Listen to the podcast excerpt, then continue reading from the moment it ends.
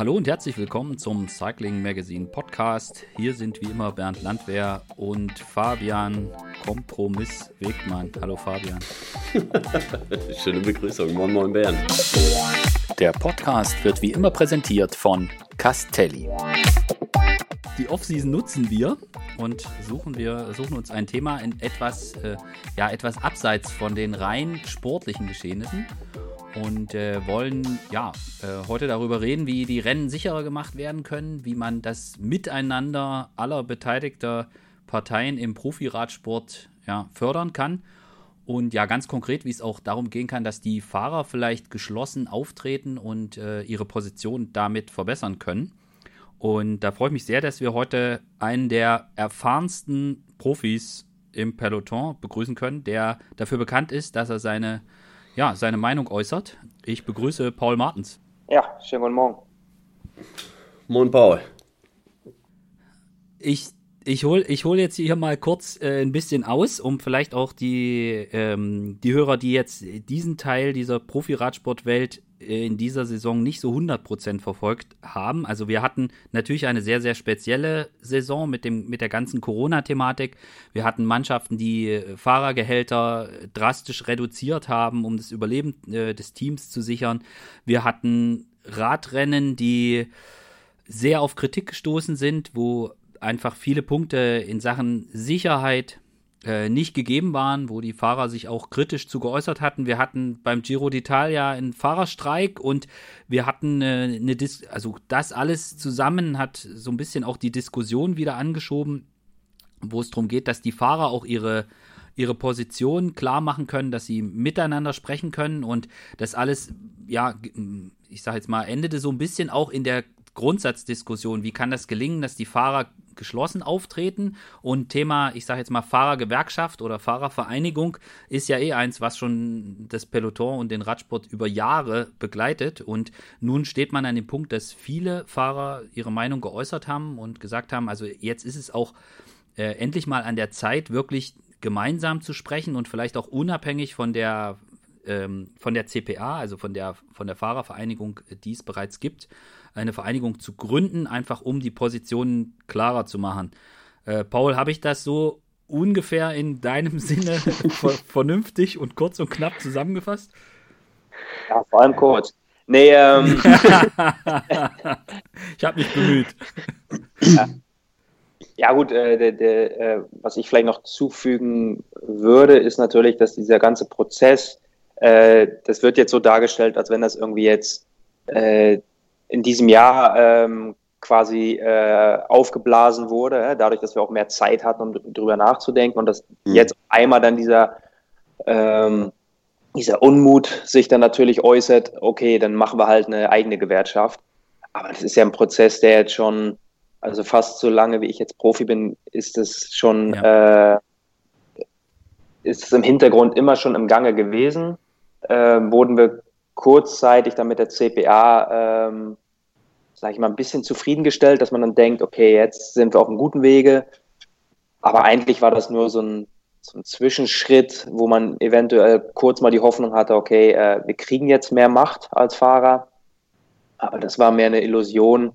Und ähm, darum war dieser, dieser Folgeschritt jetzt ähm, eigentlich nur logisch, und wichtig. Und ich, ich hoffe, dass es wirklich ein, ein, richtiger Schritt ist und nicht nur wieder so ein, so ein, so ein, ja, so ein Scheinfortschritt. Aber das werden wir dann sehen. Sag mal, sag mal kurz, an welcher Stelle ist es aus deiner Sicht besonders wichtig, dass ihr gehört werdet? Also vielleicht muss man auch kurz nochmal einfügen, also die CPA, das ist die Vereinigung, die auch äh, von der von der UCI anerkannt ist. Die hat auch einen Sitz in der PCC. Also die PCC ist ein ist eine ist ein Zusammenschluss, wo alle beteiligten Parteien im Profiradsport äh, eine Stimme haben. Ähm, also nicht nur die UCI, sondern auch die Veranstalter, die Teams und eben auch ähm, über die CPA, die äh, theoretisch die Fahrer. Ähm, sag mal, an welcher Stelle ist es aus deiner Sicht besonders wichtig, dass, dass ihr Fahrer auch gehört werdet und dass ihr, wo ihr jetzt vielleicht im Moment auch noch nicht das Gehör bekommt, was eigentlich notwendig wäre aus deiner Sicht? Ja gut, im Endeffekt sind die Fahrer äh, erstmal selbst schuld, ne? übertrieben gesagt, an der, an der Situation. Dadurch, dass wir ähm, untereinander schon nicht uns wirklich zuhören oder nicht auf einen Nenner kommen, ähm, kann man natürlich auch keine Macht ausstrahlen und kann man auch nichts wirklich bewirken. Ich glaube, jetzt mit einer neuen Gewerkschaft äh, geht es erstmal darum, dass wir vielleicht auch äh, in, in, ähm, eine Plattform haben, um wirklich mal frühzeitig miteinander reden zu können. Also nicht erst einen Tag vor einer 260 Kilometer Etappe im Regen, dass auf einmal, einmal dann gesagt wird von fünf Fahrern, ja gut, Jungs, morgen ist sieben Stunden in der Kälte, vielleicht wollen wir da mal was machen. Sondern dass, wir, dass man frühzeitig einfach mal die Grundsätze, weil wir haben ja wirklich kulturelle Unterschiede auch im ganzen Peloton, dass man da Grundsätze festlegt ähm, und mal wirklich miteinander reden kann. Weil jetzt sind viele Fahrer, die werden dann ähm, vergegenwärtigt von ihren Fahrergewerkschaften, ihre eigenen Länder. Das heißt, da sind viele Fahrer, die sind ja in dem Sinne schon mundtot, weil die dann sowieso denken, na gut, ich habe hier nichts zu melden, ich brauche ja auch gar nicht nachdenken. Hauptsache mein Gehalt kommt Ende des Monats rein und dann äh, kriege ich eine Rückennummer und alles ist gut. Ne? Mhm. Ähm, also für mich geht es mehr darum, dass wir auch untereinander mal mit den 600 Fahrern einfach mal äh, reden, okay, äh, was ist unsere Vision, welche Punkte sind wichtig. Und wenn du das mal wirklich aufgelistet hast, wo dann auch jeder sagt, okay, äh, jeder Fahrer macht da einen grünen Haken hinten dran, dass man auch wirklich acht, äh, im Nachhinein sagen kann, gut, guck mal hier, du hast das gelesen, du hast da äh, quasi eine digitale Unterschrift geleistet, ähm, dann können wir deinen Namen jetzt auch benutzen. Und dann können wir wirklich sagen, gut, äh, wir äh, sind jetzt eine Gruppe, das sind unsere Punkte, und erst dann kannst du ja eigentlich zu Organisatoren, zu, äh, zu den Teams oder was auch immer oder zur UCI gehen. Ne, Im Moment ist das alles so wischiwaschi. Mhm, mhm. Du hast jetzt gerade äh, die, die Tiro d'Italia-Etappe angesprochen, über die wir noch äh, gesondert reden äh, können, vielleicht, weil da irgendwie aus meiner Sicht exemplarisch eigentlich wunderbar zutage kommt, wo das Problem in diesem Ganzen steckt. Also du hast es ja auch gerade wunderbar gesagt, dass es irgendwie dann vorher von einzelnen äh, Fahrern quasi ja, Stunden vor der Etappe, also ich glaube am Vorabend, äh, wurden dann äh, schon Nachrichten hin und her geschickt und dann wurde diskutiert und dann, das wollen wir nicht. Und ähm, da kann, können wir ja auch nochmal über die verschiedenen Positionen äh, nachher sprechen. Aber vielleicht mal einen Schritt zurück. An welchen Stellen, also bei welchen Themen wäre es aus deiner Sicht besonders wichtig, dass man sich dass man als Fahrer gehört wird. Also ich glaube, so, so Themen wie, wir haben das dieses Jahr gesehen, zum Beispiel bei der Luxemburg-Rundfahrt, äh, dass da Autos auf der Straße rumgefahren sind und so. Ähm, da, ich glaube, das Thema Sicherheit, da ist relativ schnell klar. Oder wenn, wenn Straßenbeschaffenheiten sind, wo man sagt, hier kann man eigentlich kein Radrennen äh, fahren, dass da die, dass da die Fahrer sich natürlich gerne einbringen möchten und ihren Arm heben und sagen, ey, so geht das eigentlich nicht. Das ist vollkommen, also glaube ich, das ist, sollte allen klar sein. An welcher Stelle siehst du da im Moment auch noch besonderen Bedarf, dass, dass da eben die Fahrer sich jetzt thematisch wirklich einbringen können? Ja, vielleicht auch bei der Zusammenstellung so einer großen Rundfahrt. Also ich sag mal, diese, ähm, ne, wir haben die Etappe gerade angesprochen im Giro, ähm, vorletzter richtiger Tag, 260 Kilometer, flache Etappe. Mhm. Ich sag mal, äh, wird ja immer so getan, okay, äh, das hätten ja die Fahrer und Teams schon früher wissen können. Natürlich. Mhm. Konnte jeder wissen. Ich glaube, dass nicht mal 10% von den Beteiligten davon ausgegangen sind, dass man überhaupt zu dieser Etappe kommt. Ja? Das stimmt. Ja. ähm, und ich glaube, das ist auch der ganze, der ganze Punkt, dass äh, jeder war froh, dass der Kalender dann feststeht. Jeder war froh, dass Organisatoren das auf die Reihe gekriegt haben, sowas zu organisieren da gehst du ja dann nicht gleich wieder hin und sagst, ja gut, aber hier Etappe 18 oder 19 oder was das war, ja, die ist ja, die ist ja völlig Banane. Mhm. Ne? Das können wir nicht machen.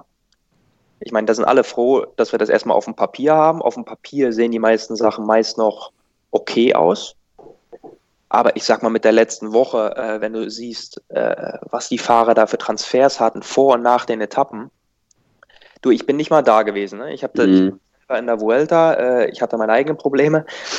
äh, ich sag mal so, selbst ich hatte dann Mitleid mit den Jungs, wenn ich dann höre, äh, wie da der Tag da abläuft. Und ich fand das nur normal, dass sie da gestreikt haben. Und dann, dann höre ich wieder andere, die dann sagen, ja, aber dann wird der ganze Charakter von der großen Rundfahrt weggenommen. Du, das ist leicht, wenn du zu Hause sitzt, äh, hast ein Bierchen in der Hand und auf der anderen Seite äh, eine Tüte Chips und dann guckst du dir äh, eine Radsportetappe an. Stimmt, hast du recht. Ja. Ich habe das nicht verstanden. Ich gucke mir auch am liebsten äh, Flandern an Regen, weißt Genau. du? Ja. Weil irgendwo willst du das Elend ja sehen. Aber Ja. äh, sag mal so, äh, ich finde, dass gerade in den letzten Jahren wird äh, fast jede Etappe wird Vollgas gefahren. Ne? Also Mhm. ich habe dieses Jahr die Vuelta, ich glaube, wir hatten eine ruhige Etappe. Eine ruhige Etappe. Da wurde jeden Tag Vollgas gefahren. Und das, äh, der Unterschied wird da nicht gemacht, ob du noch, noch einen Berg mehr mit reinnimmst oder noch 50 Kilometer längere Etappen. Ich glaube, dass im Moment die Grundeinstellung im Feld äh, sportlich gesehen super ist. Also da wird wirklich richtig Rad reingefahren. Das heißt, du brauchst nicht dieses Extreme oder dieses Überextreme noch zu integrieren, Mhm. ähm, da das ja eigentlich ähm, im Fernsehen sowieso nicht wirklich rüberkommt. Also ob jetzt die besten Bergfahrer auf einem Berg von 20 Prozent hochfahren oder 15 Prozent, das siehst du im Fernsehen ja eh nicht. Ne? Mhm. Äh, der Unterschied ist halt dann für die Leute hinten im Gruppetto und da wird dann immer nicht dran gedacht. Ne? Ich meine, ähm, eigentlich ist es irgendwie oft so, ich meine, ich bin auch, ich bin lange Profi, ich bin relativ guter Radfahrer, aber wenn ich mich vergleiche mit einem Primus Roglic, dann bin ich halt ein Tourist, ja. und wenn der dann äh, wirklich so eine 5000 Höhenmeter Etappe, was dann auch wirklich ein, ab und zu mal reingehört, das finde ich auch, und der kommt dann wirklich äh, Tüten zu über den Zielstrich, dann müssten sich die Menschen mal ausmalen, wie dann, was weiß ich, äh, früher ein Marcel Kittel oder so mit, mit 90 Kilo. Der muss ja da irgendwo auch hin, äh, übers Ziel äh, kommen. Und ähm, da finde ich, da, da, da, da muss man irgendwo einen Kompromiss finden, weil unser Sport ist irgendwie, ja, das ist wie Boxen, als wenn du Leichtgewicht mit Schwergewicht zusammenboxen lässt. Ne? Ich meine, das sind Sprinter, die müssen Bergetappen fahren. Mhm. Und Windkanten-Etappen, da muss dann halt äh, Nairo Quintana auch äh, zwischen, äh, sich zwischenboxen. Und das ist auch das Schöne an unserem Sport, aber da müssen wir auch, äh, glaube ich, mitdenken, dass das auch alles realistisch bleibt. Mhm. Ey, da- dazu habe ich irgendwie so ein bisschen zwiegespaltene Meinung, weil, ähm, oder Ansicht, weil ähm, es gibt viel diese Diskussion, dass es zu schwer ist und äh, Karenzzeit, also vor allem letztes Jahr bei der Tour auch, dass da viele rausgeflogen, oder vorletztes Jahr war das. Ähm, ich habe noch mal so ein paar Zahlen mal geguckt, als ich damals die Tour gefahren bin vor zig Jahren, ähm, da sind äh, nicht so viele im Ziel in Paris angekommen. Also äh, das ist jetzt nicht schlimmer geworden, dass, dass, dass die Fahrer nicht mehr ins Ziel kommen. Aber ich glaube, früher war das einfach nicht so dramatisch, wenn man ein Sprinter nicht angekommen ist. Oder wenn man mal eine Rundfahrt äh, nicht beendet hat. Das war, also, weiß ich nicht, das ist, äh, ähm, das war früher jetzt ja nicht einfacher. Also ich kann mich äh, mein Leben lang daran erinnern, dass es, dass es 260 Kilometer Etappen beim Giro gab. Ähm, jetzt natürlich, genau, und das ist dieses, diese Sache. Ich habe mich auch immer dafür ausgesprochen, lieber kürzere Etappen, weil die einfach viel spannender sind. Dadurch wird aber auch viel schneller gefahren. Wenn du jetzt eine 100 Kilometer Etappe hast, dann ist Feuer frei. Und wenn du jeden Tag 100 Kilometer machst, dann ist auch jeden Tag Feuer frei. Und ich weiß nicht, keine Ahnung, das ist jetzt nur mal so dahingestellt, wenn man mal wieder eine lange Etappe hat, ist das natürlich mega nervig, vor allen Dingen im Regen. Das geht natürlich auch, also ist natürlich hart auch in der letzten Woche. Aber äh, 260, gibst du mir recht, da fährst du nicht Anschlag, sondern da sitzt du dann eigentlich nur ab. Da fähr- hat auch keiner Bock, auf einer flachen Etappe zu attackieren und dann eierst du nur rum. Ähm, da, das ist, glaube ich, so, ein- so, so ein bisschen so ein, ähm, ja, weiß ich auch nicht, wo die, wo die Veranstalter auch ähm, so im Zwiespalt sind, was sie jetzt machen müssen. Also, sie dürfen es, das ist, ist mal so, von der UCI, da müsste man sonst vielleicht mal ran, um zu sagen, ja, 260 geht sowieso nicht in der Rundfahrt, man darf maximal die und die Länge machen, weil solange irgendwas erlaubt ist, werden sie das halt auch mit reinbringen. Ne? Ja, aber ich finde jetzt, also ich finde die, die langen Etappen finde ich an sich ja kein Problem. Ne? Mhm. Ist ja irgendwo auch, ähm, was du auch sagst, das Interessante, dass wir natürlich ein extremer Ausdauersport sind, äh, aber eigentlich auch diese kurzen, knackigen Sachen ja auch können müssen. Also ich sag mal, Ja. äh, jeder muss von uns äh, 20, 10 Sekunden Sprints äh, hintereinander wegziehen können, Mhm. um, um, um im Rennen eventuell in eine Gruppe zu kommen. Ja. Und du musst aber auch nach fünf Stunden musst du irgendwie ja auch noch bestimmte Werte fahren können. Das ist ja das, das, Interessante an unserem Sport. Ähm, was ich dann eher sehe, ist, äh, so wie jetzt dann im Giro, dass du schon drei Bergetappen hast, die um die sieben Stunden waren. Ne? Mhm. Und dann kommt aber noch so eine, ja, eigentlich so eine, so eine, so eine Wischiwaschi-Etappe hinten dran. Ich sag mal, mhm. äh, 260 flach hat er in dem Sinne, dass das wirklich nur Sitzfleisch kaputt machen, ne? Also das ist, ja. Äh, das hat sportlich äh, nicht, nee, nee, genau. nicht so einen Wert. Kein Wert. Was, ne? was ich dann finde, ist, okay, ähm, streu ab und zu lange Etappen ein, aber sorg dann auch dafür, dass dann der Transfer davor und danach human ist. Weil es kann nicht so sein, äh, okay, wir lassen die Fahrer jetzt sieben Stunden fahren, aber die müssen morgens schon um 6.45 Uhr im Bus sitzen, weil sie halt noch zwei Stunden im Bus fahren müssen. Du musst eine Stunde vorher minimal da sein, eigentlich heutzutage anderthalb Stunden. Ähm, und dann hast du halt, also dann musst du im, im Bus frühstücken. Ne? Äh, mhm. Dann deine sieben Stunden Etappe und im Nachhinein mussten die noch immer zweieinhalb Stunden im Bus oder drei Stunden im Bus fahren. Und das finde ich halt dann, nee, das, ähm, äh, da, muss, da, muss, die Organisation dann auch, sage ich mal, äh, einen Schritt weiter denken und sagen, okay, wir wollen das jetzt sportlich auf die Art und Weise, wir wollen einen gewissen äh, Schwierigkeitsgrad hier einbauen. Aber der Schwierigkeitsgrad kann jetzt nicht darin bestehen, dass die Fahrer auch noch fünf Stunden im Bus sitzen. Also dann muss auch, sage ich mal, äh, einen Schritt weiter gehen und sagen, gut, äh, dann ist es äh, so, dass nach dem Finish äh, maximal noch eine halbe Stunde im Bus ist und manche Teams eventuell mit dem Rad gleich zum, zum Hotel fahren, dass du zumindest eine Stunde später schon auf der Massagetafel bist, ja? Also auf dem ja. Massagetisch. Mhm. Aber das wäre ja etwas, wo, wenn man sich da als also, oder wenn die Fahrer eine Stimme hätten, dass sie, so wie von dir angesprochen, Paul, dass man das im Vorfeld bei der, ich sag mal, bei der Konstruktion der Strecke, äh, dass man sich dort einbringen kann und dass man damit sprechen kann. Da geht's, ist, ist wahrscheinlich auch der Zeitpunkt, wann man miteinander spricht, entscheidend. Denn ich meine, so wie es jetzt beim Giro gelaufen ist, wenn man sich jetzt mal in die andere Seite oder in die andere Position reinversetzt. Ich meine, ich glaube, wir drei sind uns einig, dass wir äh, die, das Auftreten von Herrn Wengni ähm, jetzt nicht unbedingt gerne als das absolute Vorbild für unsere Kinder sehen würden. Ja? äh, aber das würde ich jetzt mal an der Stelle, also diese markigen Sprüche und so weiter, das würde ich jetzt alles mal zur Seite schieben. Aber nimmt man die Position des Veranstalters in der, an der Stelle, in dem konkreten Falle mal ein, dann ähm, kann man dann gewissen Unmut natürlich auch verstehen, weil er sagt, ey, guck mal Leute, wir haben hier diese Corona-Saison, wir reißen uns den Hintern auf, wir kriegen es auf die Reihe, die ausgefallenen Ungarn-Etappen zu kompensieren.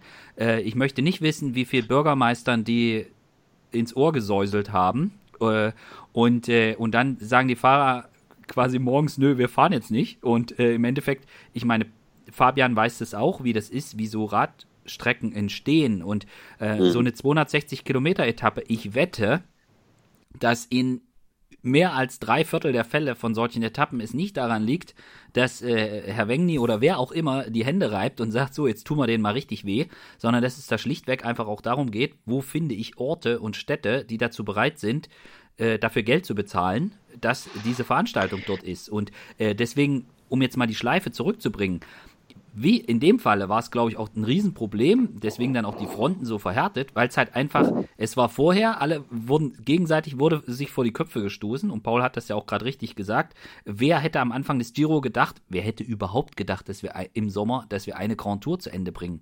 Ja, also das, die wenigsten sind davon ausgegangen. Aber Paul, sehe ich das richtig, dass man, dass dem, nach der langen Rede, die ich jetzt gemacht habe, aber das Entscheidende ist, wann man sich denn dann zusammensetzt, wann man die Informationen und die Sichtweise austauscht. Weil ich kann mir auch vorstellen, dass jetzt auch äh, grundsätzlich kann ja keinem Rennveranstalter daran gelegen sein, dass er immer fürchten muss, dass die Fahrer irgendwann streiken. Nee, das, das ist fürs Image nicht gut. Äh, das macht dann eigentlich das, äh, das Image, was der Radsport ja schon hatte, dass er eigentlich äh, teilweise auch Chaos herrscht dann, ja. äh, macht das nur noch äh, deutlicher. Ähm, nee, was ich ja schon angesprochen habe, du brauchst eigentlich in, eine Art Katalog und das ist für Sicherheit, das ist für Renngestaltung, äh, für Hotels, du brauchst du einen bestimmten Katalog, wo quasi alle Fahrer abzeichnen, okay, das, was wir jetzt hier besprochen haben, da gehen wir akkord. Und das kannst du bei jedem Veranstalter hinlegen und dann fragst du dann eventuell den Veranstalter, so, sobald die Strecke klar ist, okay, können wir jetzt mal kurz die Etappen durchlaufen? Und dann kannst du, kannst du alle Punkte ab, äh, abzeichnen. und dann hast du auch was Offizielles. Dann kannst du im Endeffekt, kannst du dann mit der Gewerkschaft sagen, okay, äh, Jungs, wir haben hier ähm, mit dem Veranstalter äh, alle eure Punkte, sind wir durchgegangen, 21 Etappen, äh, sah gut aus. Oder du sagst, okay, äh, Etappe 12, 17 und 19 haben wir jetzt noch nicht den grünen Haken hinten dran gemacht, da müssen wir noch mal reden, dass ihr das schon mal wisst. Hm.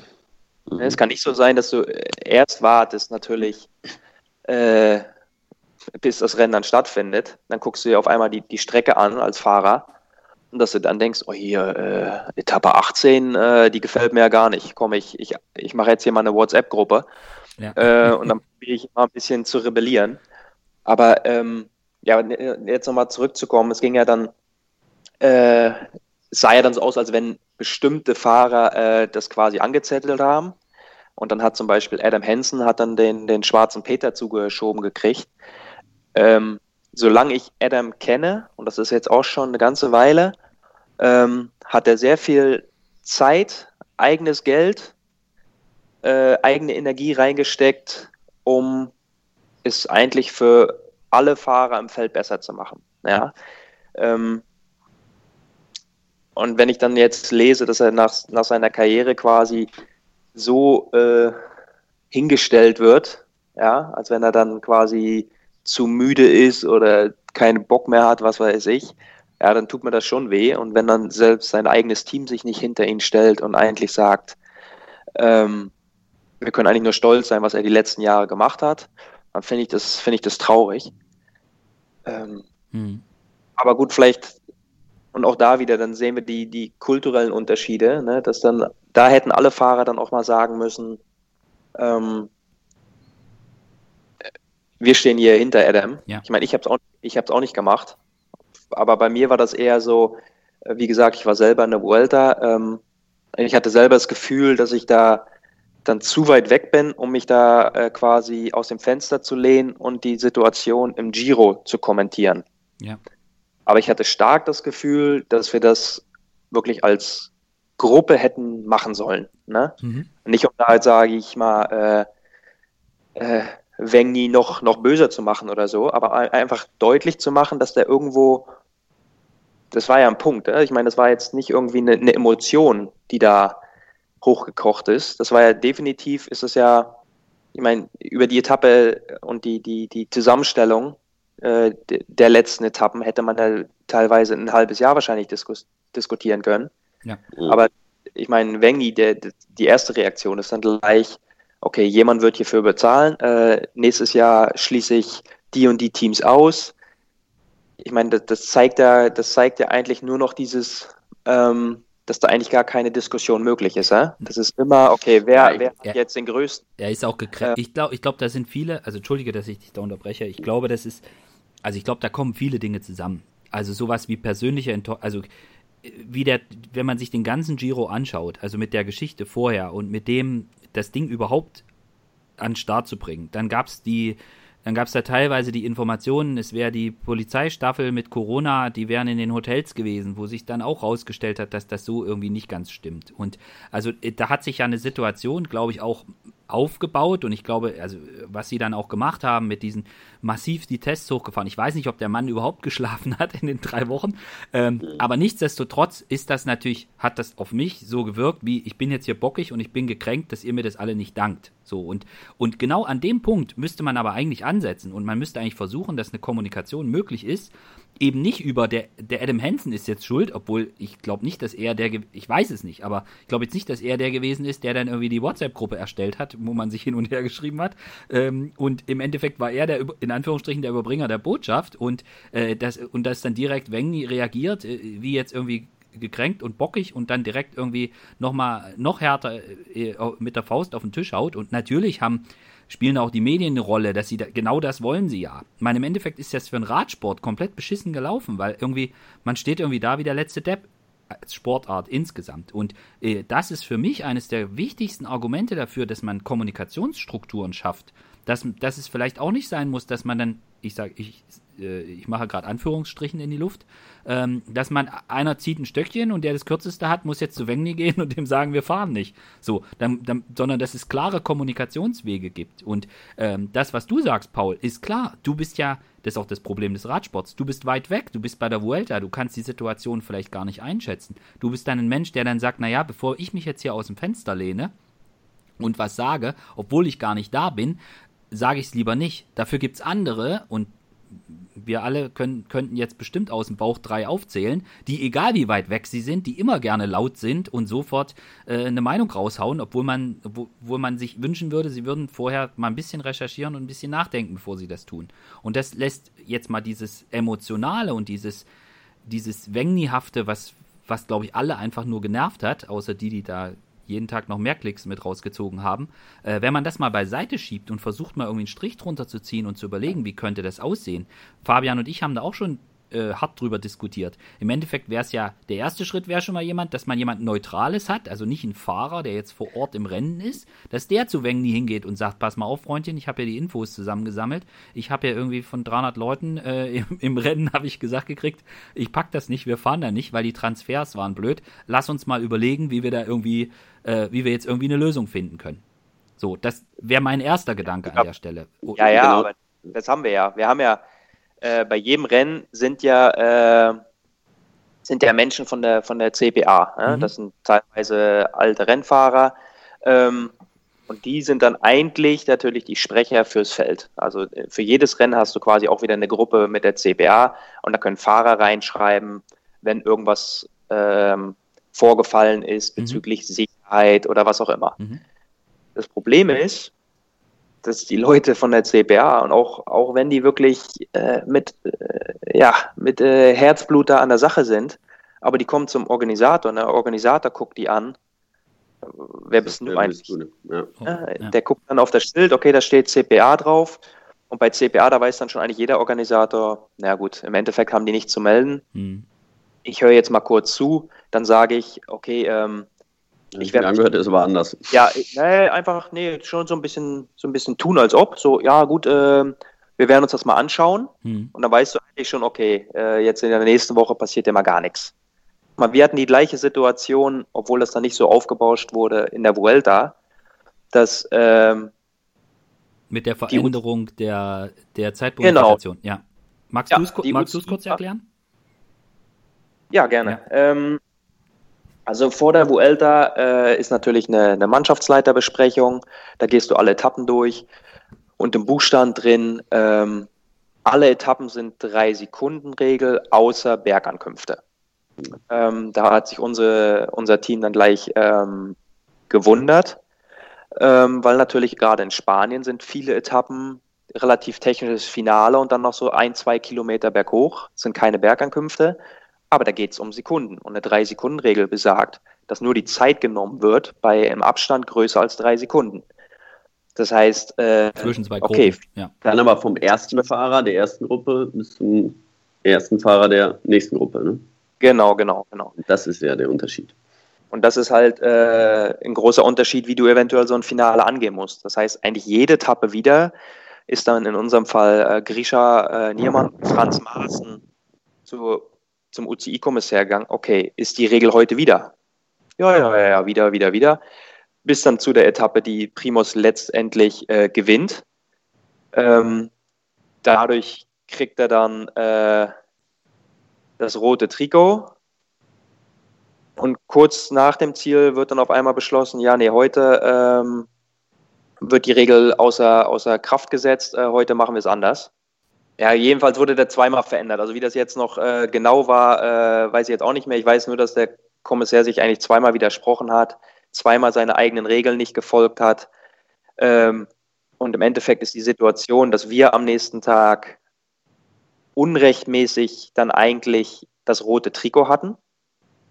Wir hätten die Etappe kontrollieren müssen. Mhm. Ähm, das haben wir dann nochmal angesprochen. Und da meinte der UCI-Kommissar, ähm, wir werden das nach der Etappe nochmal uns anschauen. Das heißt aber, im schlimmsten Fall hätten wir die ganze Etappe kontrolliert und nach der Etappe hätte dann die UCI gesagt, ah nee, äh, das rote Trikot ist auf den Schultern von Carapaz. Ja. Ne? Und das haben viele, haben, haben den Schritt ja gar nicht gesehen. Verstehe ich auch. Ich meine, wenn ich die Etappe nicht kontrollieren muss, ist mir so relativ egal, wer jetzt von vorne fährt.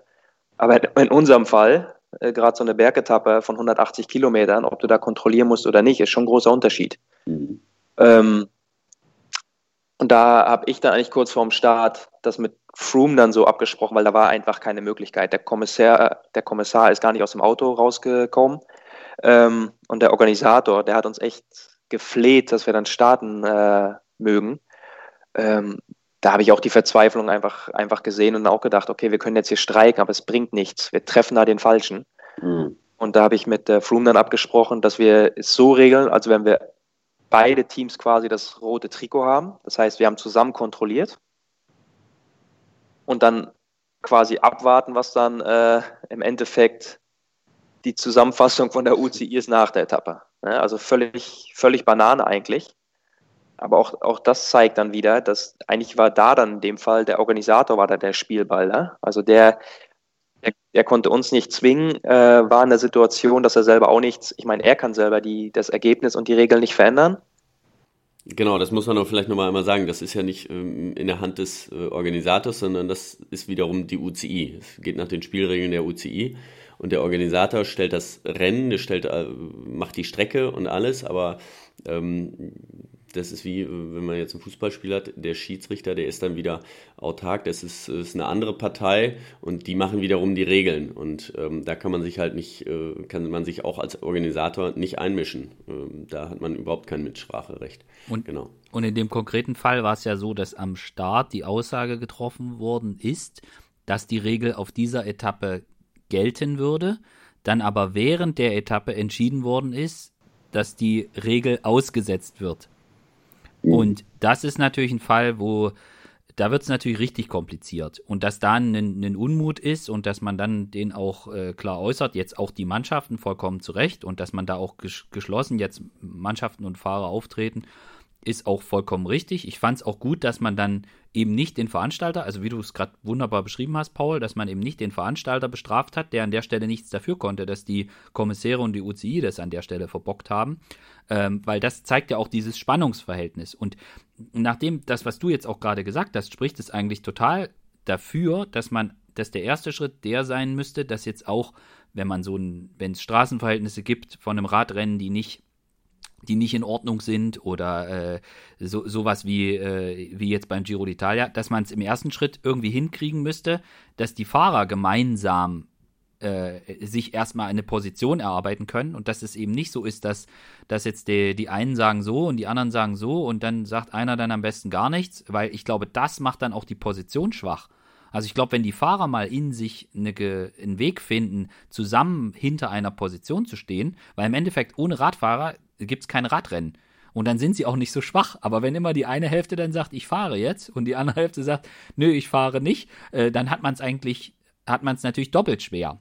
Und äh, deswegen auch die Frage, wo, woran hängt das, dass man es nicht hinkriegt, dass man, dass die Fahrer, ich sage jetzt mal, gemeinsam ähm, zu einer Position kommen können? Weil ich meine, das ist ja schon, also ich mache das jetzt auch ein paar Jahre und äh, dieses Thema begleitet mich, äh, ja, also es kommt, es ist so in Wellen, das kommt immer mal höher und mal wieder, es ebbt mal wieder ab, aber eigentlich ist es äh, über Jahre, Jahrzehnte äh, steckt das Thema da. Wie kriegt man es hin, dass die Fahrer gemeinsam zu einer Stimme kommen?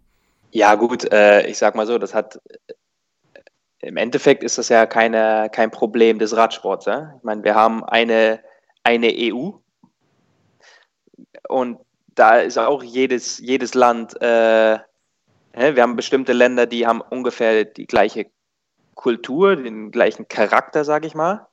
Ja, die finden dann zusammen Lösungen. Und dann gibt es wieder eine andere Gruppe, ja, die, die, die haben halt ein bisschen eine andere Weltsicht.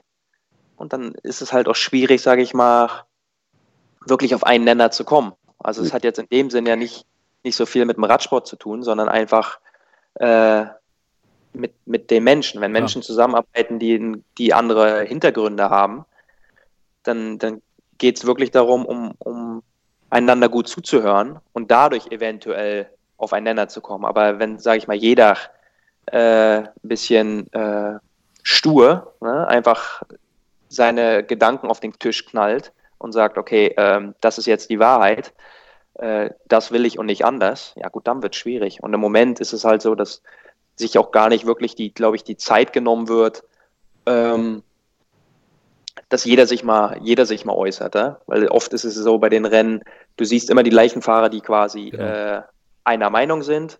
Dann gibt es wieder die andere Gruppe, die die Sache dann halt anders sieht. Und das ist oft so, dass du, wenn du in Spanien halt zum Beispiel fährst, ähm, ja, dann brauchst du nicht darauf hoffen, dass eventuell die spanischen Fahrer sich dir anschließen. Ne? Weil in Spanien ist dann, finden die Spanier alles okay. Wenn du in Italien bist und du sagst irgendwas gegen ein italienisches Rennen, ja. dann äh, kriegst du von den Italienern auf den Kopf, dass du dich. Ja. Ja, oder, oder geh mal nach zur Flandern-Rundfahrt und äh, als Spanier und sag, ey, das regnet aber, äh, das ist ja voll glatt hier, heute fahren wir nicht. Ja, also da, da, genau das ist ja der, der Punkt, denn das ist auch das, was Bernd vorhin ganz am Anfang angesprochen hat. Äh, was hast du, wie hast du mich betitelt? Kom Kom Kompromiss, Kompromiss glaube ich. genau. Nein, weil ich, weil ich, ich das einfach, äh, ja, ich, natürlich bin ich jetzt schon länger raus, aber ich weiß zu meiner Zeit, es ist halt, jeder hat einen anderen Standpunkt. Und wenn du auch eine Etappe von 260 Kilometer hast, da gibt es eine Menge, die da wahrscheinlich dagegen sind. Äh, es gibt aber auch durchaus Fahrer, die da Lust drauf haben und die dann, äh, die da auf jeden Fall fahren wollen. Also ähm, Streiks gibt es ja nicht seit, äh, seit gestern erst, sondern die gibt es schon länger. Und ich kann mich noch an, an Etappen erinnern, auch bei Paris-Nizza, da hat es fast geschneit und ähm, ähm, ja, dann kam, die Hälfte wollte nicht fahren und die andere Hälfte hat gesagt, nö, wieso, das ist heute meine Chance, äh, ich will heute fahren. Und da ist natürlich immer wichtig, ähm, dass man eine Person hat, ein, einen Sprecher hat, der das entscheidet, äh, der, der für die Fahrer spricht.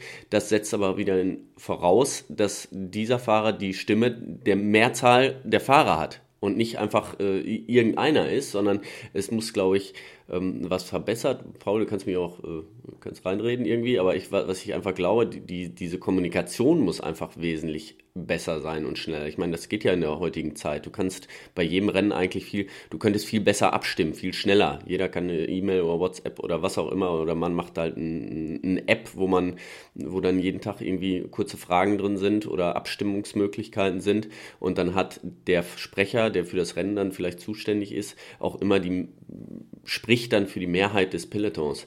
Aber ich glaube, das ist bisher immer das Problem gewesen. Also in meiner Zeit CPA, die hat man einmal im Jahr gehört und zwischendurch war dann gar nichts. Und ähm, wenn man die mal angerufen hat, dann hat das so lange gedauert, dann war das Radrennen schon wieder vorbei.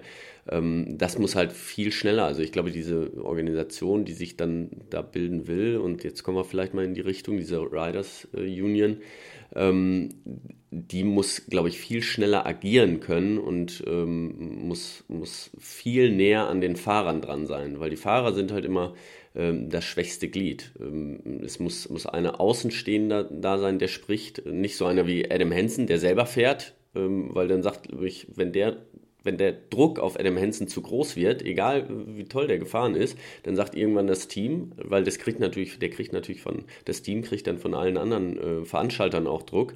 Da sagt das Team irgendwann, äh, ach, den kann ich gar nicht mehr gebrauchen, der ist sowieso schon alt, der kriegt auch keinen Vertrag mehr. Dann ist der mal raus. Ähm, das muss, und das ist auch das Problem, ne, Bernd, was ich mit dir immer besprochen habe, ähm, warum macht das nicht ein Fahrer? Warum macht das nicht der oder äh, damals Marcel Kittel oder John Degenkolb, die natürlich auch sprechen können. Aber die, die haben, äh, die stehen selber unter einem enormen Druck, die müssen die Leistung bringen, die können sich nicht, du musst dich 100% auf den Rennen fokussieren. Ähm, und äh, du kannst nicht nebenbei noch für die Belange anderer Rennfahrer oder auch, auch, auch deine, kannst du dich nicht hinstellen und, und reden. Dafür ist dieser Sport einfach viel zu intensiv und viel zu hart. Also auch ein, ähm, ja, ein, Roglic jetzt bei der Vuelta, der, der hat, ne, dem, da findet man Gehör. Nur der, der hat keine, der kann nicht die Energie aufbringen, sich Gedanken zu machen und zu reden, sondern der, der muss sich einfach aufs Fahrradfahren konzentrieren. Der kann sich nicht dafür einsetzen, für die anderen Fahrer mit gleichzeitig einsetzen. Das kostet einfach zu viel Energie. Oder wie siehst du das, Paul?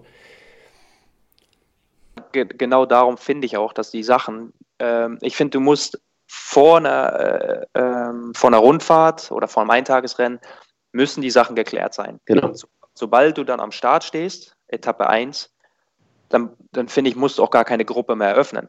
Mhm. Ja, also dann ist, ist es quasi so, weil, weil, weil, dann kommt die Emotion, dann kommt deine, deine Müdigkeit, dann kommt der Stress, ähm, dann, dann hast du nicht mehr diesen äh, Helikopterblick, äh, dann, dann, dann kriegst du auf einmal die Emotion mit rein. Und es geht ja darum, dass unser Sport ist extrem, mhm. aber da haben wir uns auch alle für entschieden. Und dadurch, dass äh, vor ein paar Jahren wurde dann das Extreme Weather Protokoll äh, wurde äh, eröffnet, aber dann ging es auf einmal natürlich auch los, dass, dass du dann irgendwann findest, oh ja, heute ist zu kalt, äh, morgen ist zu nass, äh, übermorgen mhm. ist zu warm. Das heißt, du kriegst eigentlich Möglichkeiten geboten, irgendwo äh, Ausflüchte zu suchen. Ja, das ist natürlich wirklich für unsere Sicherheit, das ist auch gut. Aber ich sag mal so, unser Sport ist interessant, weil er so extrem ist. Und äh, du kannst jetzt auch nicht von einem Fahrer erwarten, dass er mit kompletter Müdigkeit, wenn er schon einen Tag fünf Stunden, sechs Stunden im Regen gefahren ist, dass er am nächsten Tag wieder Bock hat, fünf, sechs Stunden zu fahren. Ja, also wenn, wenn er dann die Möglichkeit hat, so eine Gruppe zu öffnen, oh Jungs, äh, morgen wird es wieder so kalt, äh, können wir nicht was machen? Ja. Die, die, die Möglichkeit musst du eigentlich ähm, reduzieren, weil im Moment, wie gesagt, äh, früher hast du kein Gehör gefunden, weil die äh, Kommunikationsmöglichkeiten nicht, äh, äh weil es die nicht gab. Heutzutage gibt es die, aber heutzutage ist es beinahe zu leicht. Ne? Es ist zu leicht, um einen Streik zu organisieren. Es ist zu leicht, um äh, Unmut zu äußern auf Twitter oder was auch immer. Das heißt, ähm, gehen wir mal davon aus, dass, dass nicht alle hochintelligent sind in unserem Sport. ähm, Schön ausgedrückt. Ja. Also ich finde, du musst, wie gesagt, also du musst von vornherein äh, musst du Absprachen haben, und dann auch in dem Moment, wo man dann müde wird und so, dass dann einer dir auch zeigen kann, ey, Kumpel, aber du hast hier den grünen Haken gemacht. Ja. Du hattest die Möglichkeit, genau. Und ähm, im Endeffekt, du hast auch deinen dein Vertrag unterschrieben und in dem Vertrag steht halt auch drin, okay, du, du fährst halt die Radrennen. Mhm. Ne? Das ist ja irgendwo, äh, es war deine Entscheidung. Ja. Und ich bin auch immer jemand, ich kann halt nicht gut mit Kälte umgehen. Das heißt, äh, wenn in der dritten Woche im Giro, wenn ich da gewesen wäre, du, ich hätte mich da auch hintergestellt und hätte gesagt, ja, nee, 260 im Regen habe ich keinen Bock drauf. Aber genau. manchmal ist halt dann auch irgendwo der, so, so ein Spiegel wichtig, dass der einer dann aber halt zeigt, ey, ja, gut, weißt du, äh, das ist jetzt auch das, was du ja heimlich auch wieder geil findest, dass du nach den sieben Stunden dann in der Dusche stehst und irgendwo ja auch wieder stolz auf dich selber bist, ja. ja. Aber das ist halt wichtig, dass dir das dann einer zeigt. Sehr guter Punkt. Und ja, das ist ja auch, ich meine, ähm, ähm, Radsport ist sehr vielseitig und es gibt äh, Leute, die können das eine besser, das andere besser und es gibt auch Leute, die kommen sehr gut mit Kälte aus und ähm, die sind natürlich, die freuen sich, wenn es mal kälter ist. Ich weiß, Johannes Fröhlinger, der hat sich immer gefreut, wenn es angefangen hat zu schneien. Das Wetter wie eine Eifel und dann, dann ist er auch gute Rennen gefahren. Und ähm, da kann man ja nicht sagen, das gehört dazu. Also man muss auch gerade ja. eine Grand Tour, ähm, da gehört äh, auch mal schlechte Straße dazu, oder vielleicht nicht extrem, aber da geht es berghoch, bergunter, äh, da kann man eine Windkante sein, äh, da kann man kürzere Etappe sein, längere Etappe, da kann es auch 40 Grad haben oder mal 3 Grad. So, und, das, und man will den besten Fahrer insgesamt halt haben. Und da muss auch für alle was dabei sein. Ähm, natürlich gibt es irgendwo diese Grenzen und wenn Schnee auf der Straße liegt, äh, ich meine, ne, Paul, wir haben das beide schon öfter mit, miterlebt, da, da gibt es natürlich Grenzen. Nur ähm, das muss dann auch ja, äh, jemand von außen entscheiden, beziehungsweise also nicht die Fahrer äh, an sich, weil da ist die Emotion einfach, da ist sich auch jeder ähm, jeder weiß, dass wenn, wenn, man komplett am Anschlag ist, ist sich jeder äh, selbst der Nächste. Und da denkt man dann nicht an andere, sondern ähm, dann sieht man nur gerade sich. Und das hat man sehr oft bei uns in, den, in dem Sport, dass man einfach äh, am Anschlag ist. Und das, wie du sag, das sagtest, Paul, dass da jemand kommt und sagt, äh, hier, das haben wir aber so abgemacht oder äh, es ist so oder so. Ja. Nur es muss im Vorfeld halt klar sein. Und ich, ich glaube, das ist momentan das, das größte Problem, ja, was der Sport halt hat und was die Fahrer auch haben, dass sie da keine einheitliche Stimme haben. Und ich weiß ja nicht, also ich hatte es gerade schon mal angesprochen, könnt ihr euch da äh, gut abstimmen? Gibt es von der CPA im Vorfeld mittlerweile ähm, Schreiben, wo, wo irgendwas, irgendwelche Probleme dargelegt werden, wo ihr zu euch zu äußern könnt oder müsst ihr selber aktiv werden? Weil das ist natürlich auch so eine Sache. Als Fahrer, das weiß ich auch, wenn alles gut läuft, wirst du auch nicht, wirst du selber nicht aktiv, weil du konzentrierst dich aufs Rennen.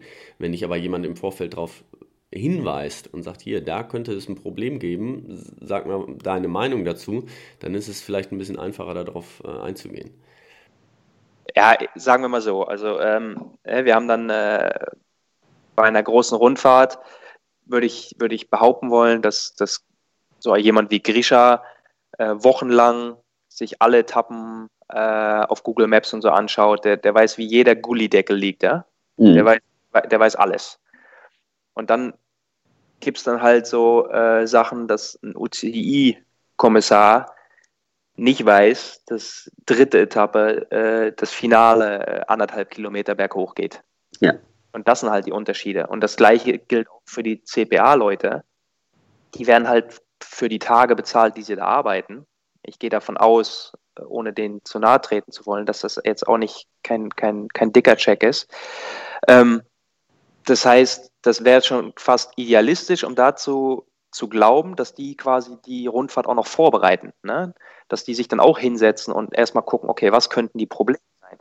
Die kommen da, die kommen da an, ähm, geben die Möglichkeit äh, in der Gruppe äh, Probleme, die dann aufgetreten sind, äh, dass Fahrer sich da äußern können. Da haben wir in der Vuelta äh, haben wir auch schöne Diskussionen gehabt. Also der, da konnte man teilweise wirklich gut lachen mit, mit einem weinenden Auge. Mhm. Nee, aber ähm, im Endeffekt, das ist immer, das ist immer reaktiv.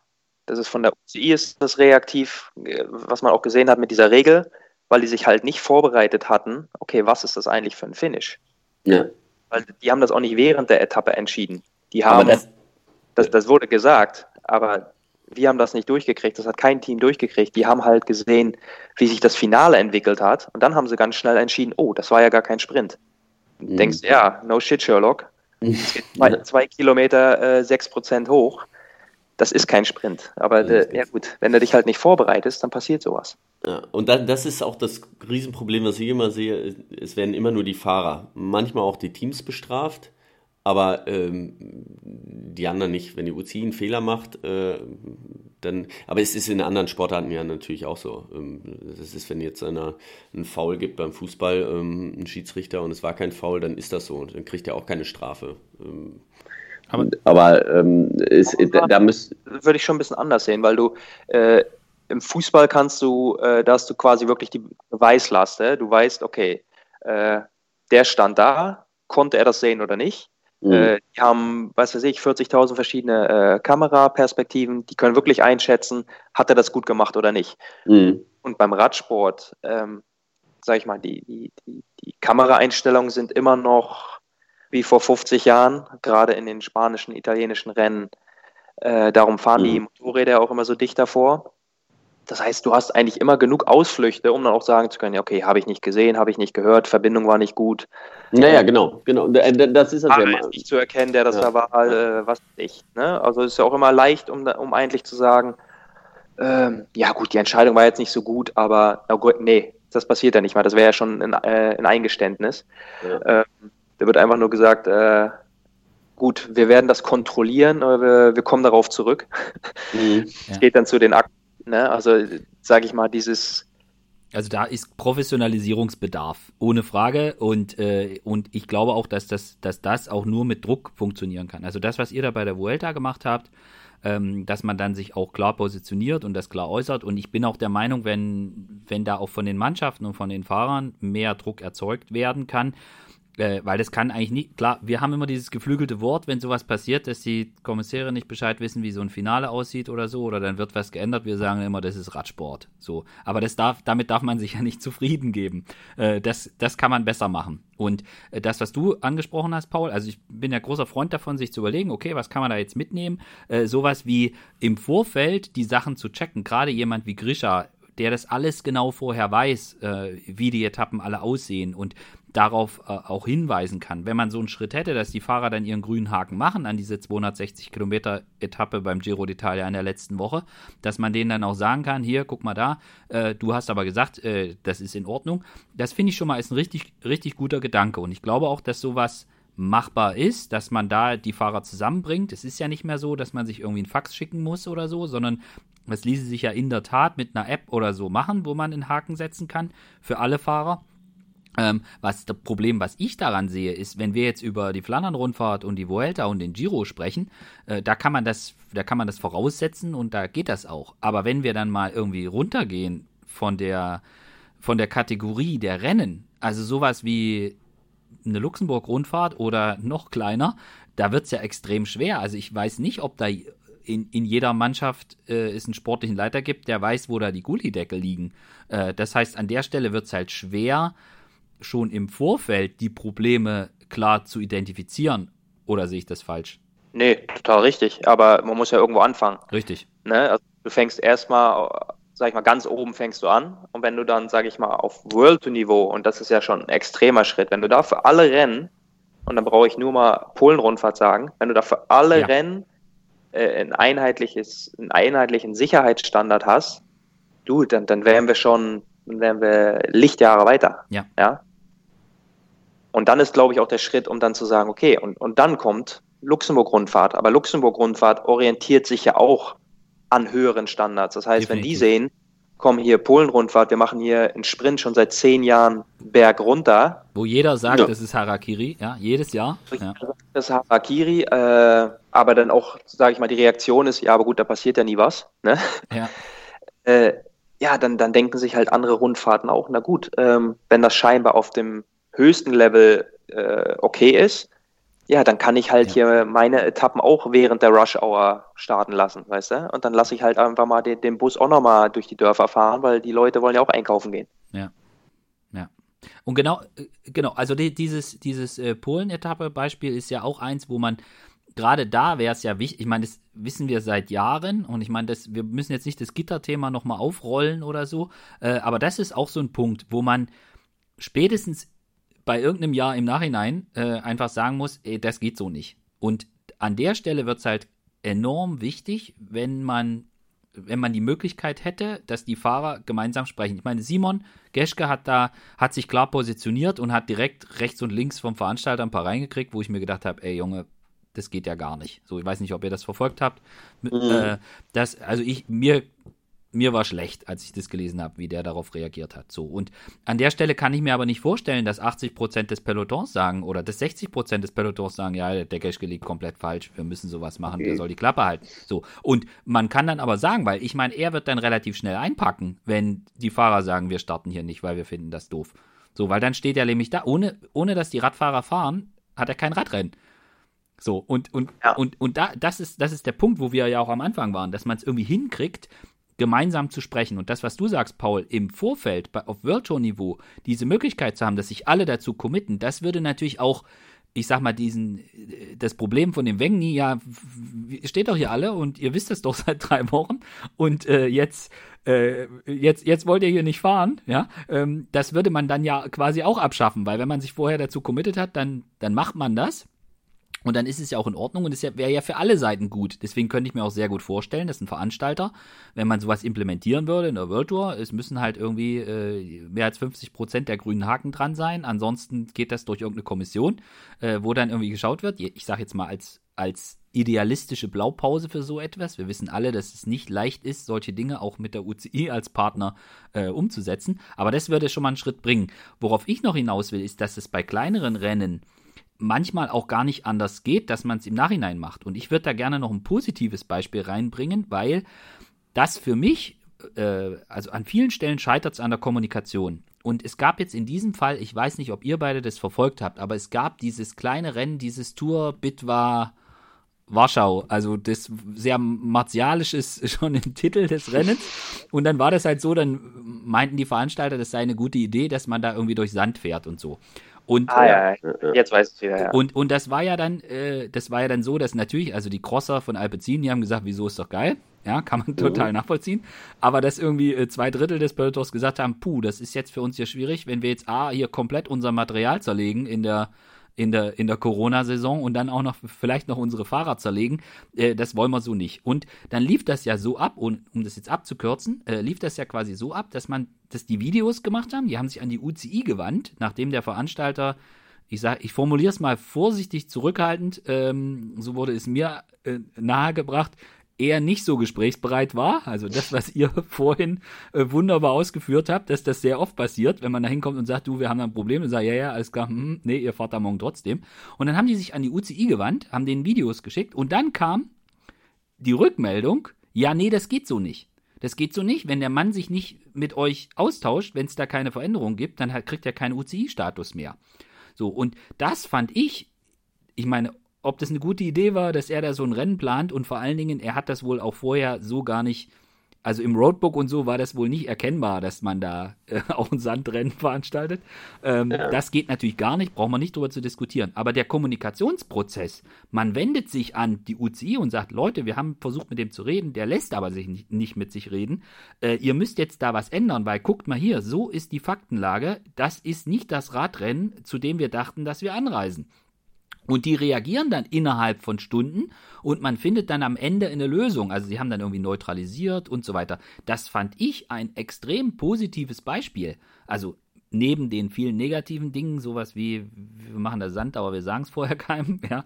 Äh, ich fand diesen Kommunikationsprozess, fand ich sehr positiv. Und äh, das ist etwas, wo ich sage, Mensch, das ist ja eigentlich es zeigt ja, dass es eigentlich geht, weil im Endeffekt der Veranstalter hatte trotzdem ein Radrennen. Es sind jetzt nicht alle böse irgendwie abgereist und der Veranstalter hat gesagt, die lade ich nie wieder ein, die Deppen.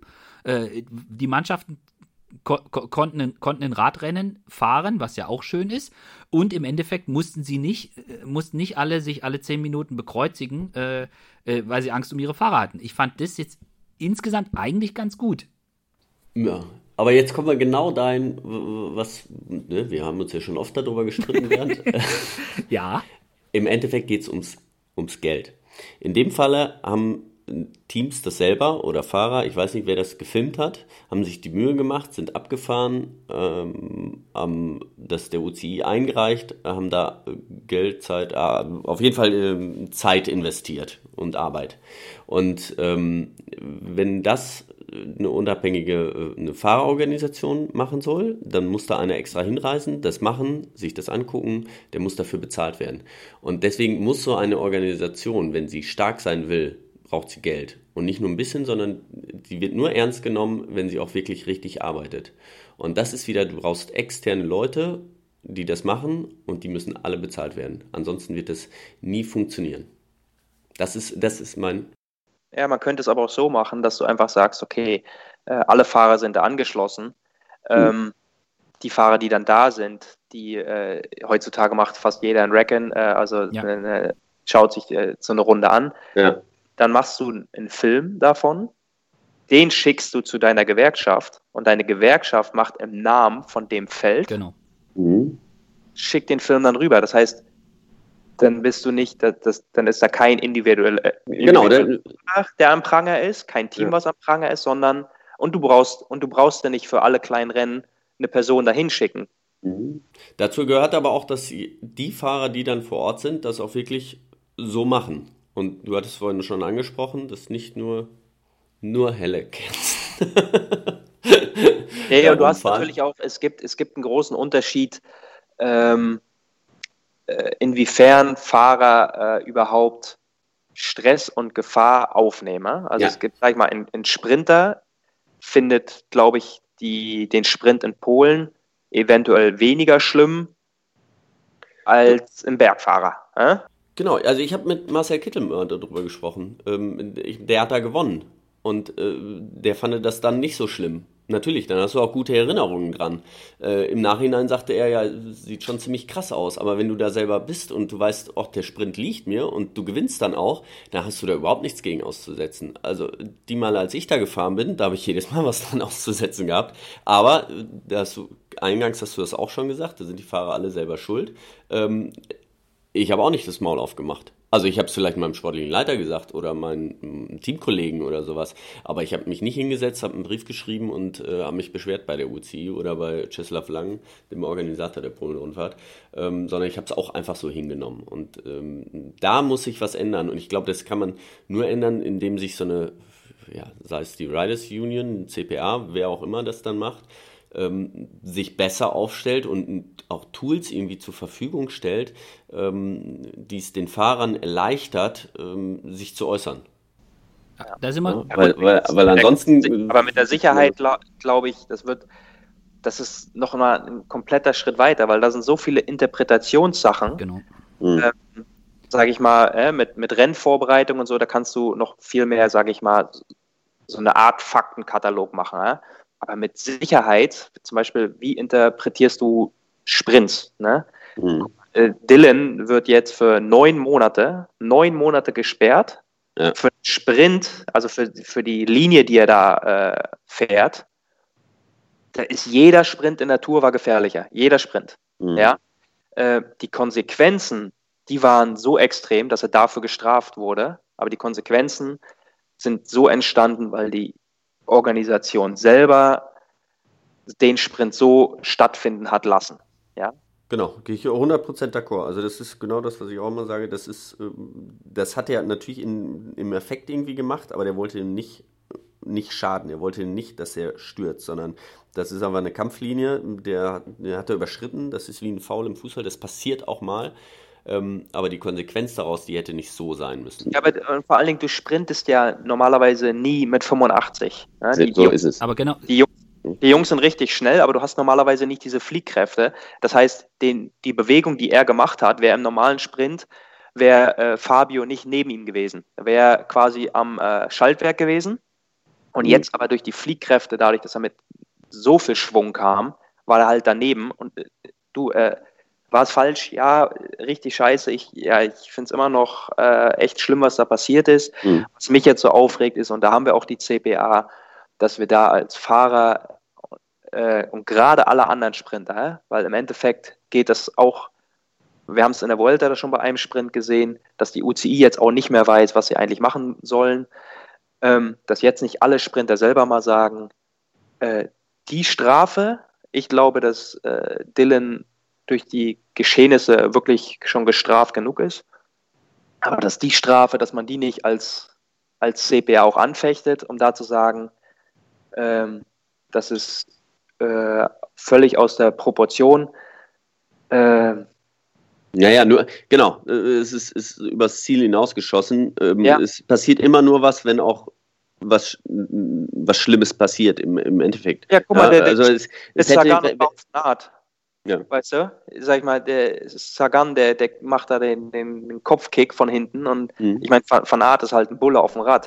äh, ich sag mal, der Sagan das bei mir gemacht, dann wäre ich auf der anderen Seite der Balustrade, wäre ich, äh, wär ich wieder wach geworden. Ja. Und dann, dann, hätten sie Sagan wahrscheinlich auch gesperrt. Aber dadurch, genau. dass er kein Sturz ist, passiert da nichts. Ich kriege ja. jetzt hier mal hart rein.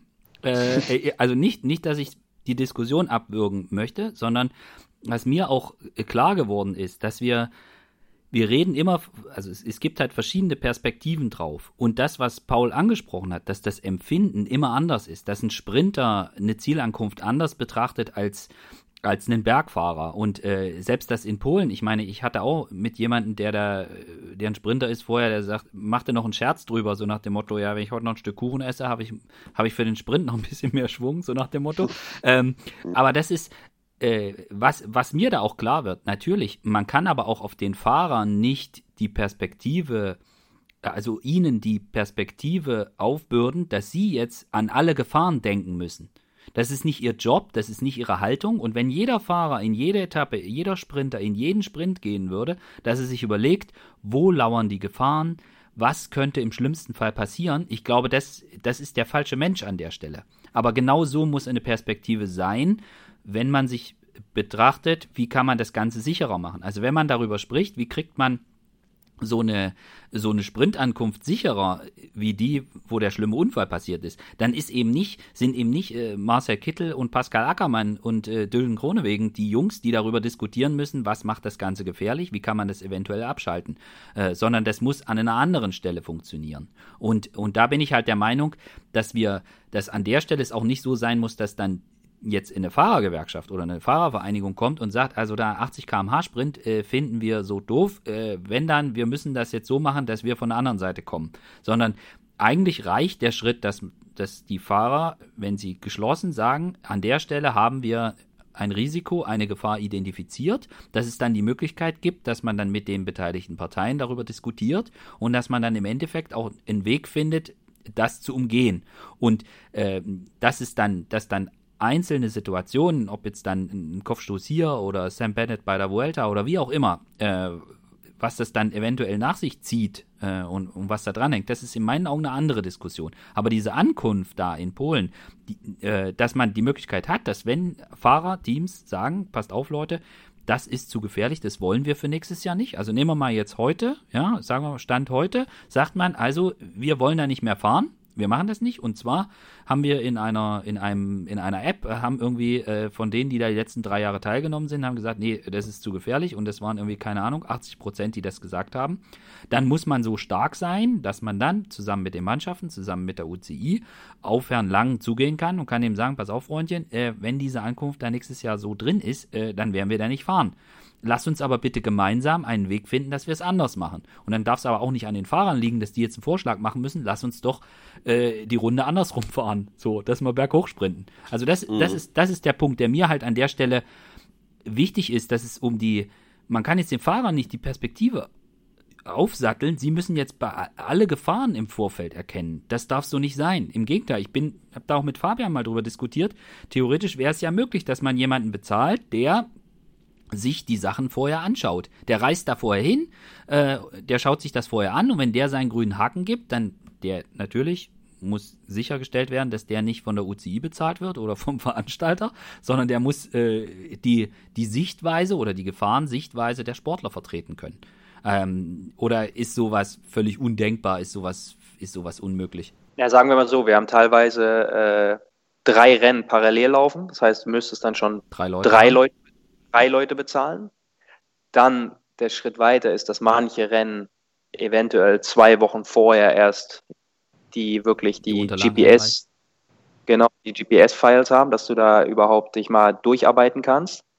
Ne, wenn du die, die File kriegst und dann musst du, sage ich mal, da anreisen und gleich gucken, ja, das, das schaffst du nicht. Ne? Du musst ja dann im Endeffekt, wenn du es gut machen willst, musst du die ganze äh, musst du alles auf deinem Navi haben und dann alles abfahren und auch gucken können. Also es ist schon ist eine Heidenarbeit.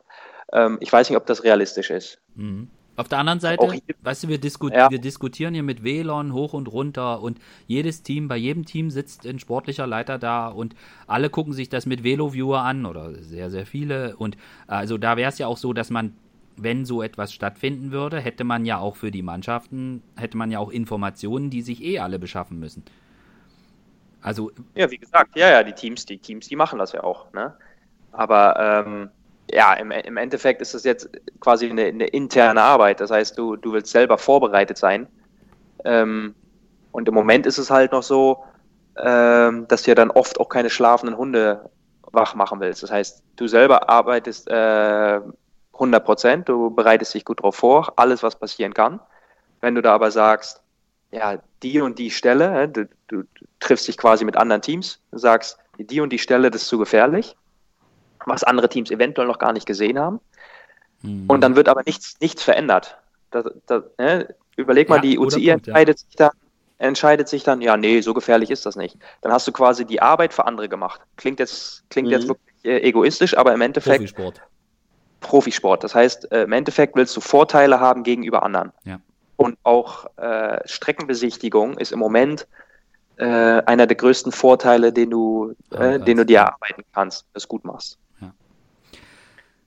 Also ich sehe schon, wir werden jetzt hier keine so ganz einfache Lösung für dieses Problem finden, aber genau darum geht es ja. Genau darum reden wir ja, weil das ist das, was mich persönlich so extrem nervt, was mich auch beim Giro extrem genervt hat, sind die Leute, die Ja gut, aber ja, aber wir brauchen doch jetzt auch gar nicht es ist nicht schwarz-weiß. Nee, eben. Es, es, ist ja nicht so, dass wir sagen, okay, wir, wir können jetzt nicht alles verbessern, also fangen wir gar nicht erst an. Nee, genau. Sagen wir, fangen doch erstmal mit zwei Schritten an. Und wenn wir dann sagen, okay, äh, wir machen eigentlich quasi ein Standardstück, wie ein Sprint auszusehen hat, mhm. bam. Mhm. Und das schickst du an alle, an alle Rundfahrten, an alle Eintagesrennen.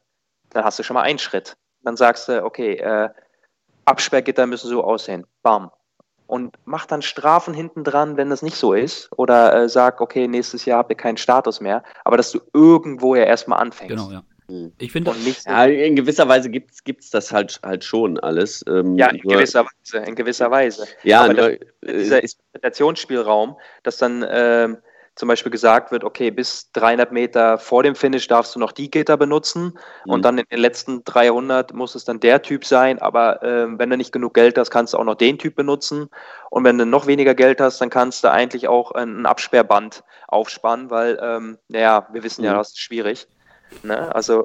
Naja, aber genau das ist es. Es ist, äh, da kommen wir wieder drauf hinaus. Es ist das Geld und äh, die Veranstalter, die sind selber, sind wie, wie kleine Teams auch, oder ja, ist wie ein Team, die sind an Sponsoren angewiesen und äh, wenn ein Sponsor abspringt, dann müssen wir entweder äh, ja, stellen sie da andere Gitter hin oder machen gar kein Rennen ähm, und alles ist für die Katze. Also da, da ist, hängt manchmal ganz schön viel dahinter oder auch, ich weiß selber von meinen, den Besichtigungen für Deutschlandtour, Streckenbesichtigungen, ähm, es gab schon Orte, wo wir gesehen haben oder wo ich gesehen habe, da in der Stadt können wir nicht ankommen. Das ist in der Innenstadt keine Möglichkeit. Wir haben uns jede Strecke, Straße angeguckt, es ist keine Straße, so sicher, dass wir da ankommen wollen. Das Einzige ist draußen im Industriegebiet und das will natürlich dann wieder eine Stadt nicht.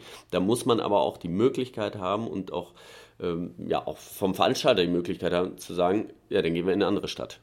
Tut uns leid, aber zu, in eure Stadt können wir nicht kommen. Und ähm, diese Möglichkeit hat halt auch nicht jeder Veranstalter. Das, das nee, definitiv nicht, aber äh, sag ich mal, sehr, sehr viel dahinter einfach. Ja, aber oft ist es auch so, dass wenn ähm, ein Veranstalter äh, bereit ist, den, den extra Schritt zu gehen, ne, um attraktive äh, Kurse zu machen, äh, gute Hotels zu bieten und so weiter, dass dann auch auf einmal das Fahrerfeld viel besser wird. Ähm, ja.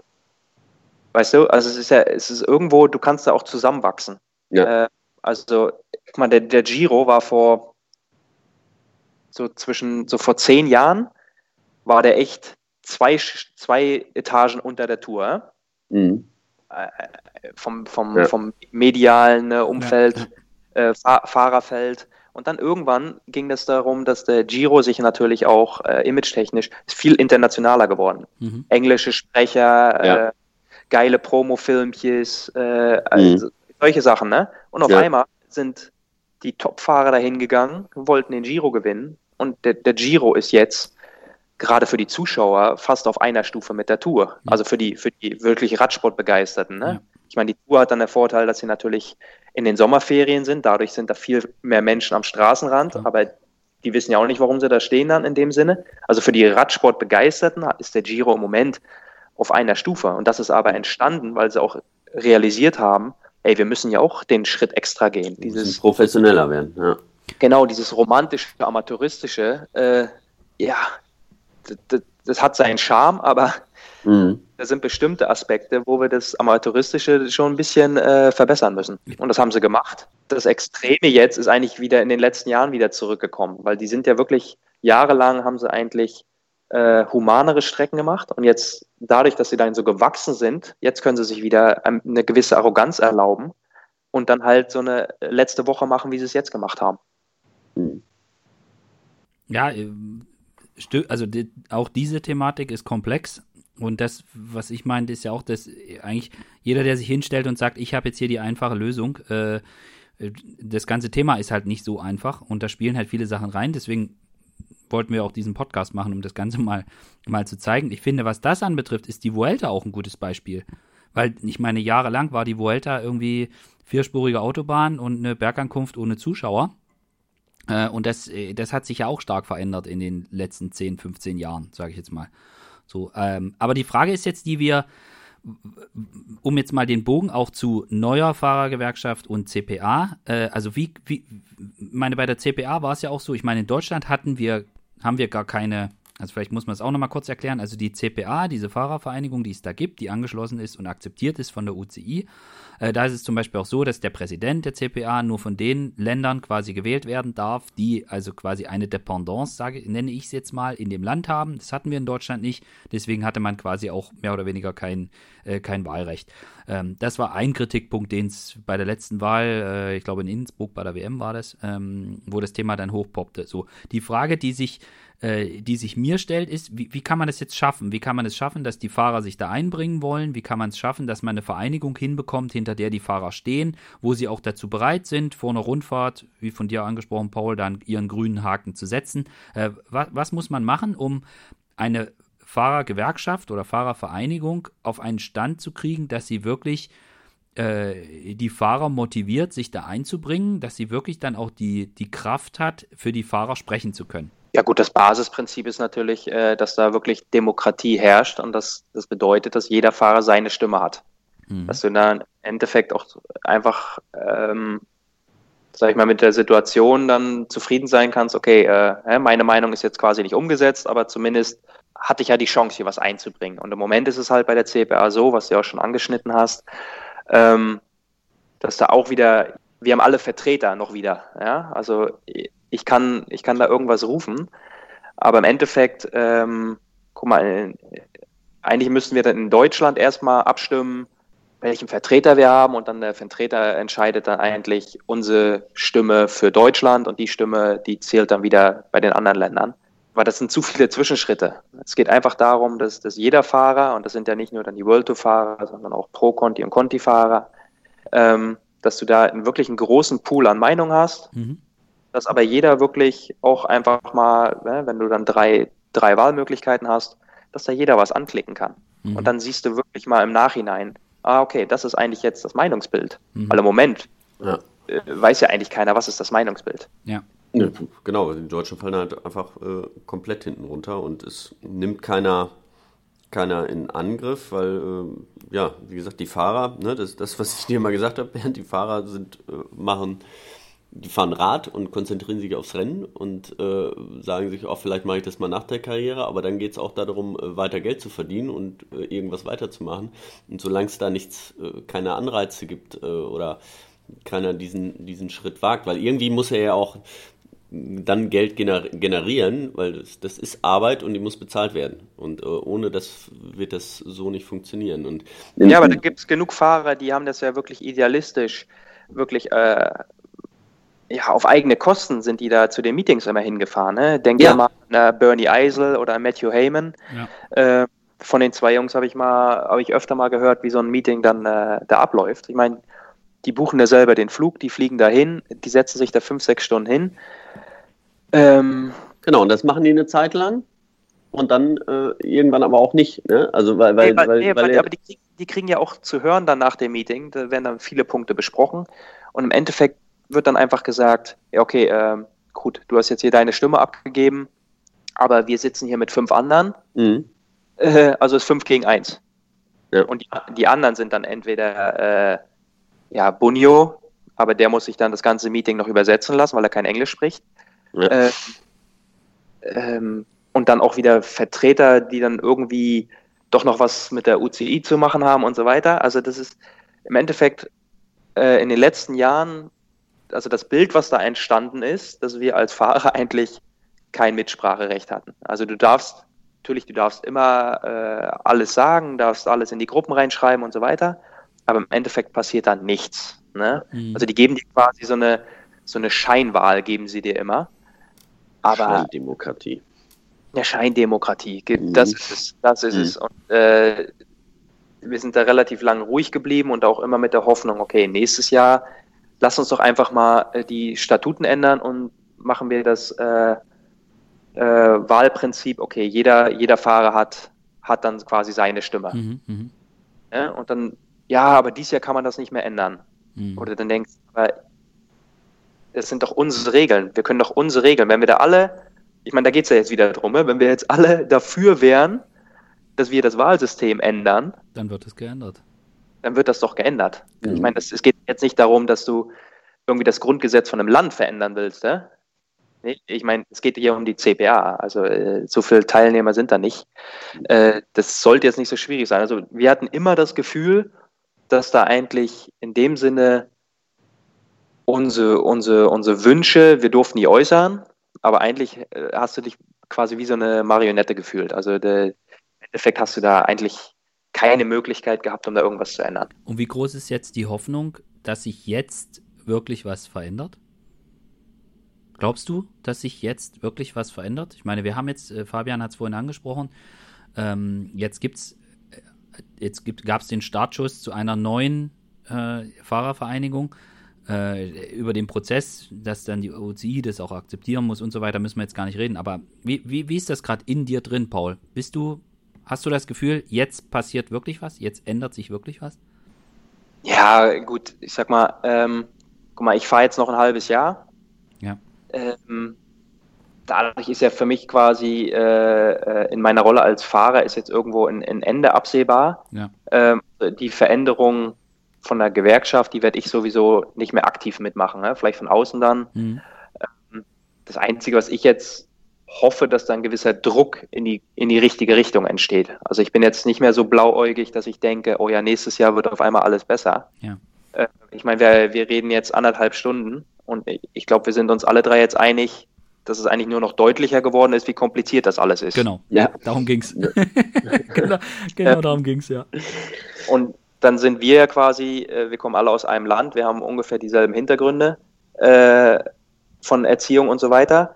Ähm, und selbst wir kommen dann nicht auf einen Nenner. Ja? Also wenn jetzt noch ein Kolumbianer, noch ein Franzose und noch ein Russe hier mit am Tisch sitzen, ähm, dann glaube ich, wird das Bild noch extremer. Also ich, ich sag mal so, ähm, da werden bestimmt Punkte sein, die wir in Zukunft verbessern können. Aber du wirst nie das Gefühl haben, dass du sagst, okay, äh, alles ist perfekt. Das geht nicht. Mhm. Ist- Das ist unrealistisch. Aber vielleicht beginnt ja jetzt ein Startschuss.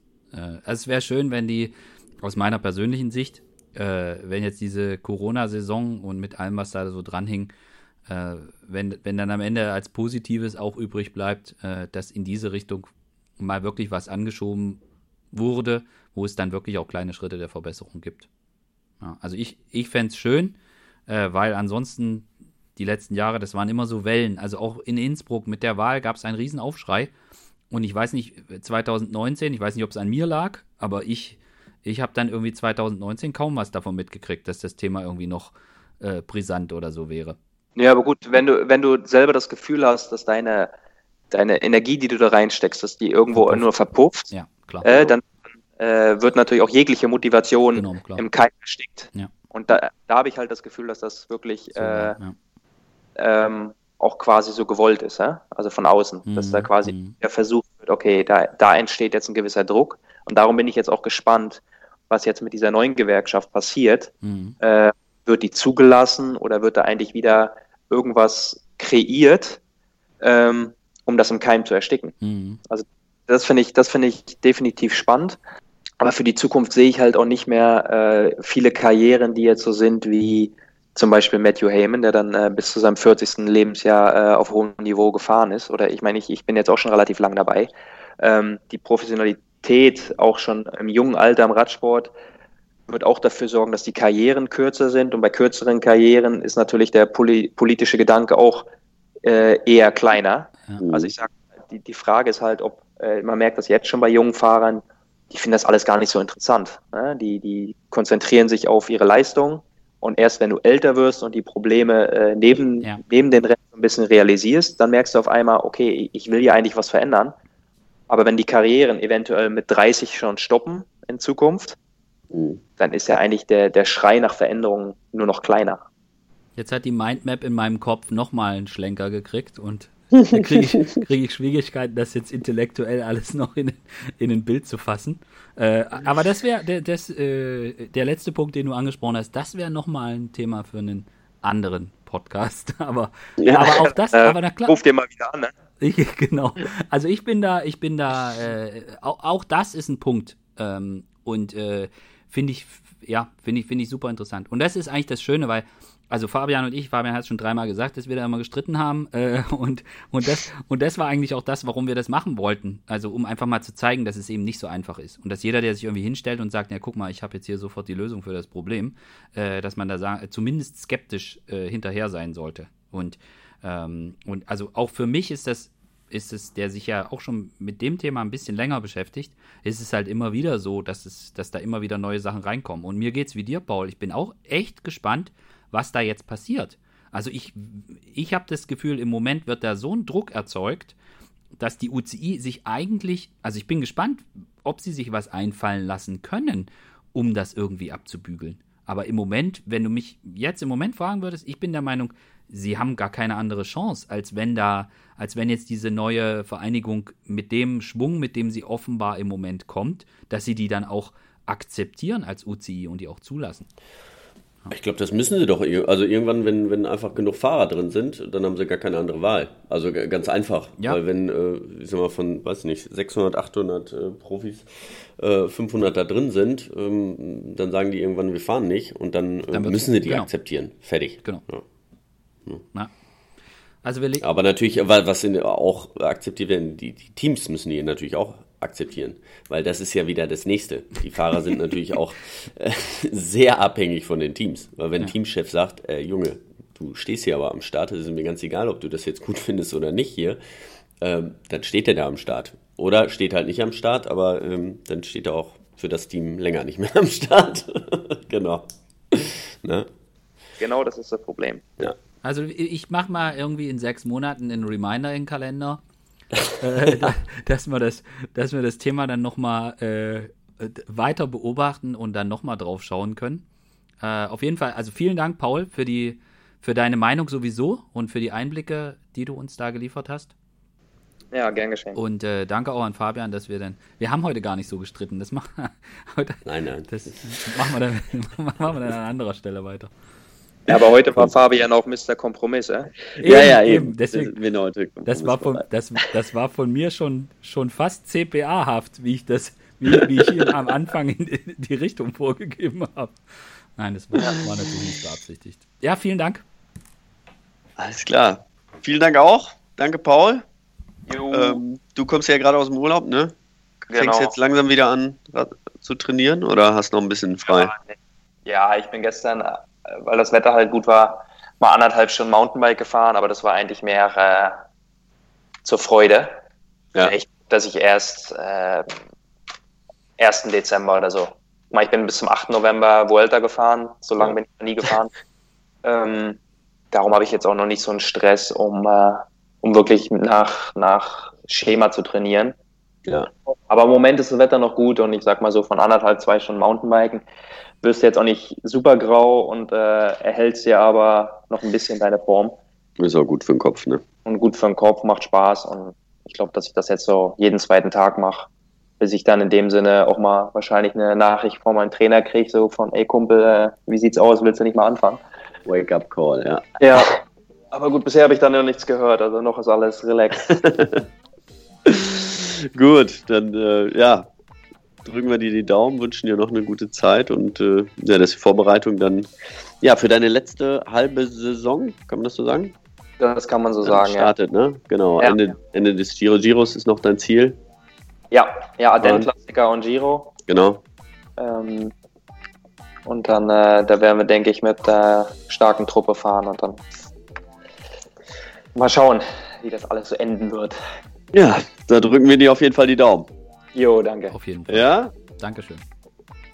Alles klar. Bis ciao. Tschüss. Ciao, ciao.